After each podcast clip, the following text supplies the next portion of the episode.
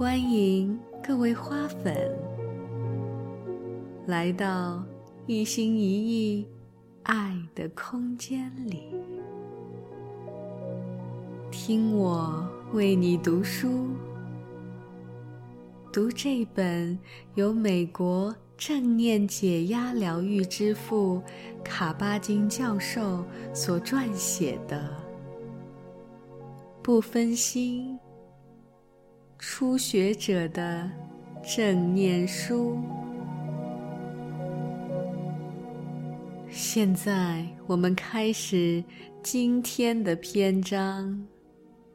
第一步，进入的第四部分，一些可用的内在意象。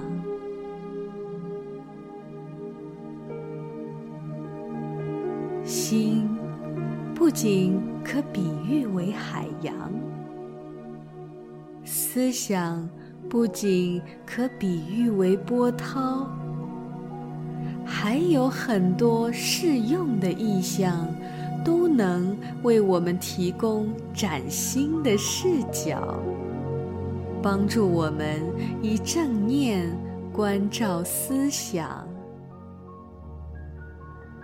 举例来说，思维可类比为一壶沸腾的水中冒出的气泡，它们在壶底形成，上升到水面，然后消失在空气中。又或者，你可将思绪想象成溪中的流水，我们可能会掉入溪中，被水流带跑；也可能坐在岸边，静静欣赏它呈现出的不同样态。用眼睛捕捉漩涡与水泡的升起、变形。即消失；用耳朵专注聆听变化的潺潺水声。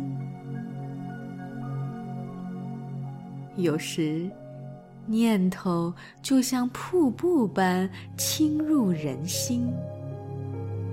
我们可做一个观想，想象自己坐在瀑流后面的岩洞中，去觉察那声音的变化，感受那呼啸的震撼。在如此广阔的时刻，安住在瀑流之心的。无始无终里，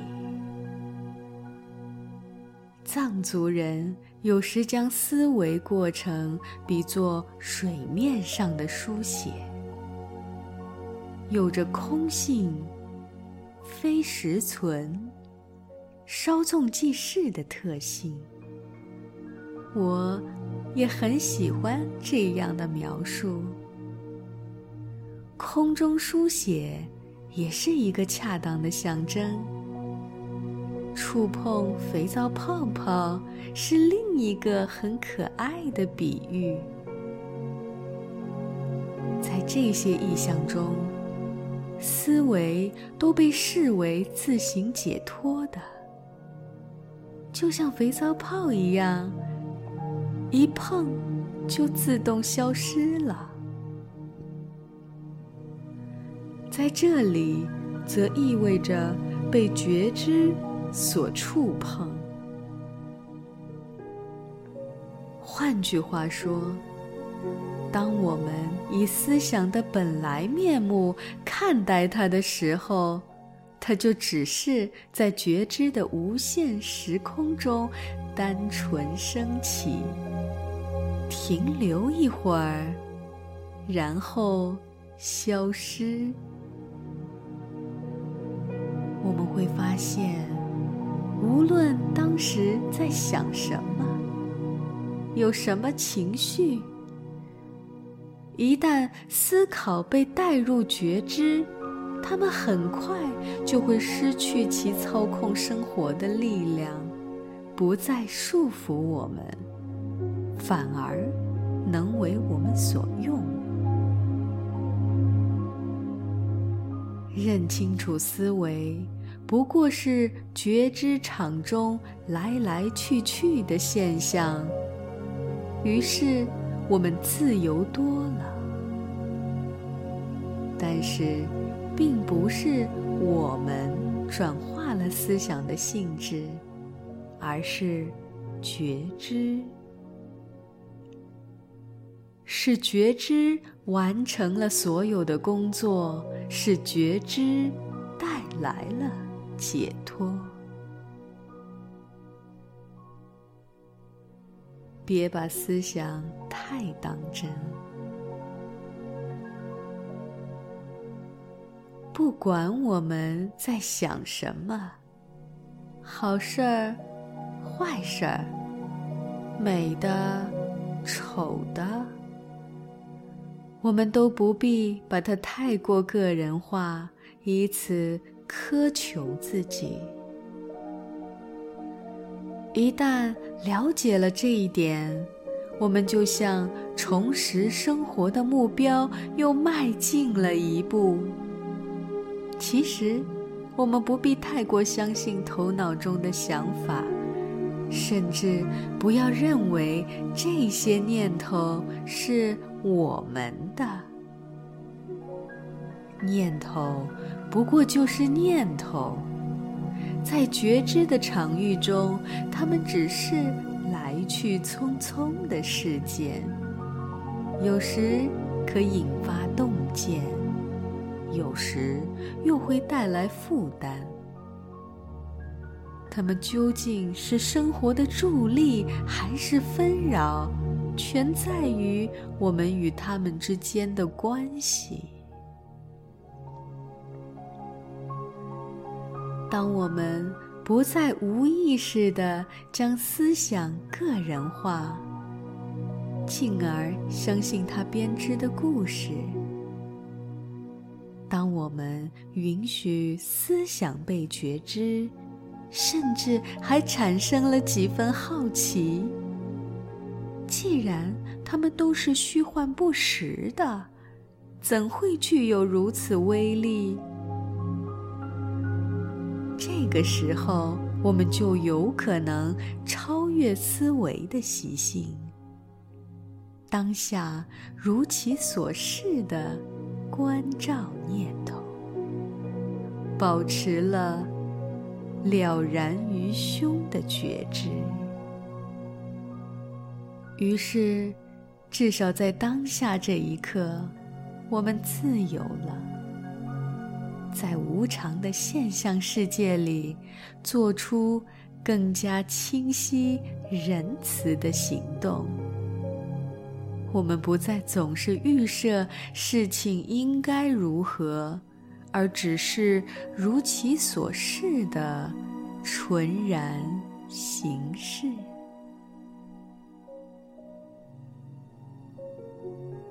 自我中心化。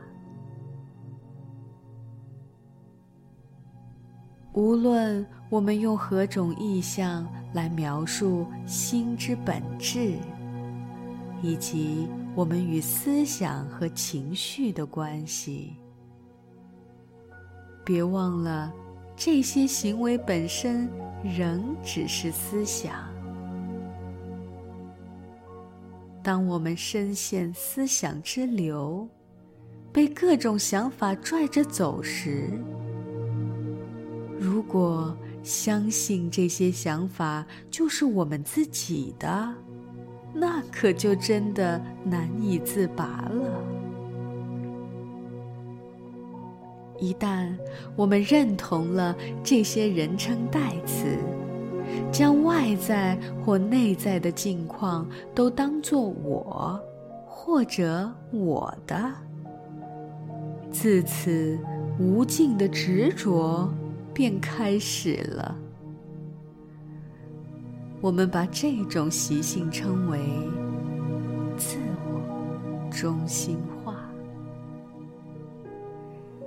这是一种根深蒂固的倾向，以为世界都以我为中心旋转。或者，我们也可以观察一下，自己究竟花了多少时间进行那个造我运动。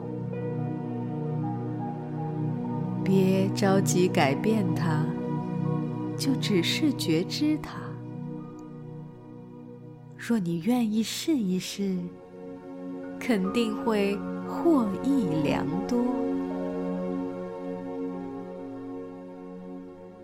一切都不要只取为我和我的。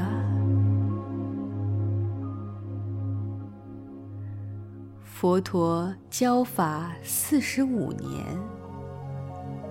据说他本人曾说，所有的教诲都可归结为一句话。若真是如此，即使刚开始还不能理解，但这句话确实值得我们铭记。这四十五年的教导归结起来就是这一句：一切都不要只取为我和我的。让我们想一想，佛陀所说的“只取”是什么意思？一切都不要只取为我和我的，并不是说你不存在，也不是说你必须找个人每天清早来穿你的裤子。因为没有你来做这件事，并不代表你必须把银行的钱全部送掉，因为那不是你的，或者根本就没有银行。它的真实意涵是：如果我们在其出现的当下认出它。进而选择不去喂养它，直取是可以选择的。这句教导的意思是：自我中心化是我们默认的一种习性。当我们不自觉地落入自动导航的行为模式时，就会恢复这种心智模式。我们可以自行选择与所有时刻、所有经历的关系，可以在每个当下认清自己是多么执着于我和我的，是多么先人为主，进而。可以做出选择，决定不再执着于他。更准确地说，是不再紧抓着自己不放。如此，我们便不再是无意识的了。我们完全可以跳出自我中心与自我认同的习性。若能敞开心胸，重新审视自己，我们将会发现，是那些思维习性扭曲了事实，创造了幻象与错觉，最后将我们牢牢束缚。因此，当你意识到自己又在大量使用“我”及我的时，把它们当做一个标志，提醒你要静静反思看他们会带你去哪里是否真的对你有益。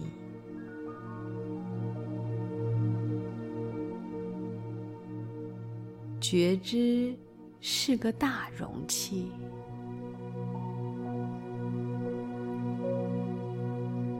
思维模式将人们深深套牢，以致我们都认不出思想的本来面目了。我们习惯于相信自己的感觉与想法，认为他们就是事实的真相，但在内心深处，又隐约感到并非如此。那么，为什么我们还继续深信呢？原因是我们不知要如何处理那阴暗处的隐微不适感，还有可能是它大概蛮吓人的。如各位所知。我们几乎从未接受过觉知的系统教育，因此不容易认清觉知。觉知不同于念头与情绪，它是一个大容器，能够包含。所有的思想与情绪，却不会被其所困，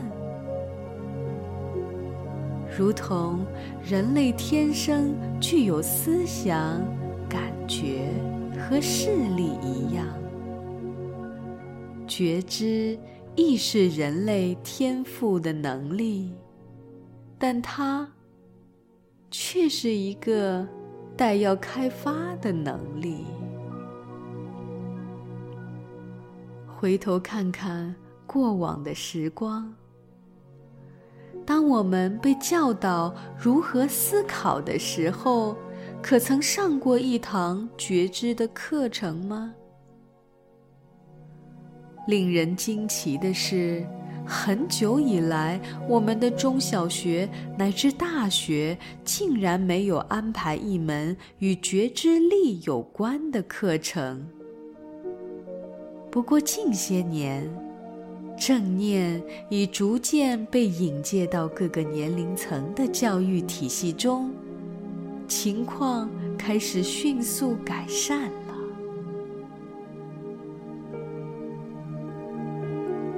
所观不如能观来的重要。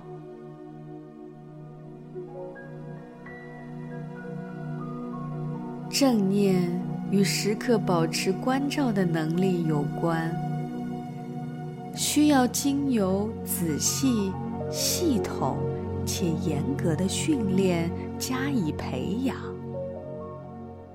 所以在一开始的时候，人们很容易把所观察的对象当成重点。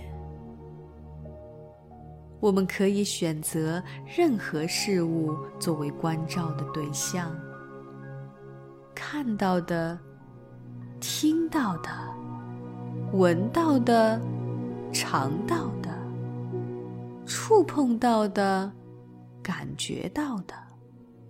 或随时随地认知到的。刚开始禅修时，我们的确有必要将注意力集中于某物，或许是呼吸出入的感觉，或许是飘入耳朵的声音。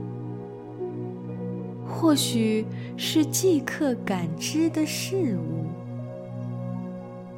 过些时日，你会发现，我们可以只留意觉知本身，单纯的保持觉察，而不一定要挑选某一个对象。在后面，我们将实际探索这项修习。但，你应该在一开始就认识到，呼吸的感觉，外界的声音，乃至内在的念头，都不是最重要的。最重要的却是最易被遗漏、太理所当然，反而体察不到的，就是那感觉和知晓。呼吸正在进出，声音正在经过，念头正在飘过的觉知本身。不管我们正在留意什么，这留意或觉知本身才是最重要的。然而。我们早已具有这份觉知，它早已触手可及、圆满完整，早已能够涵容并知晓内外经验到的一切，而非概念性的。无论这经验是广大的。细微的，或是深具影响力的，这就是觉知的特性。你早已具足。更为准确的说，你本就是他。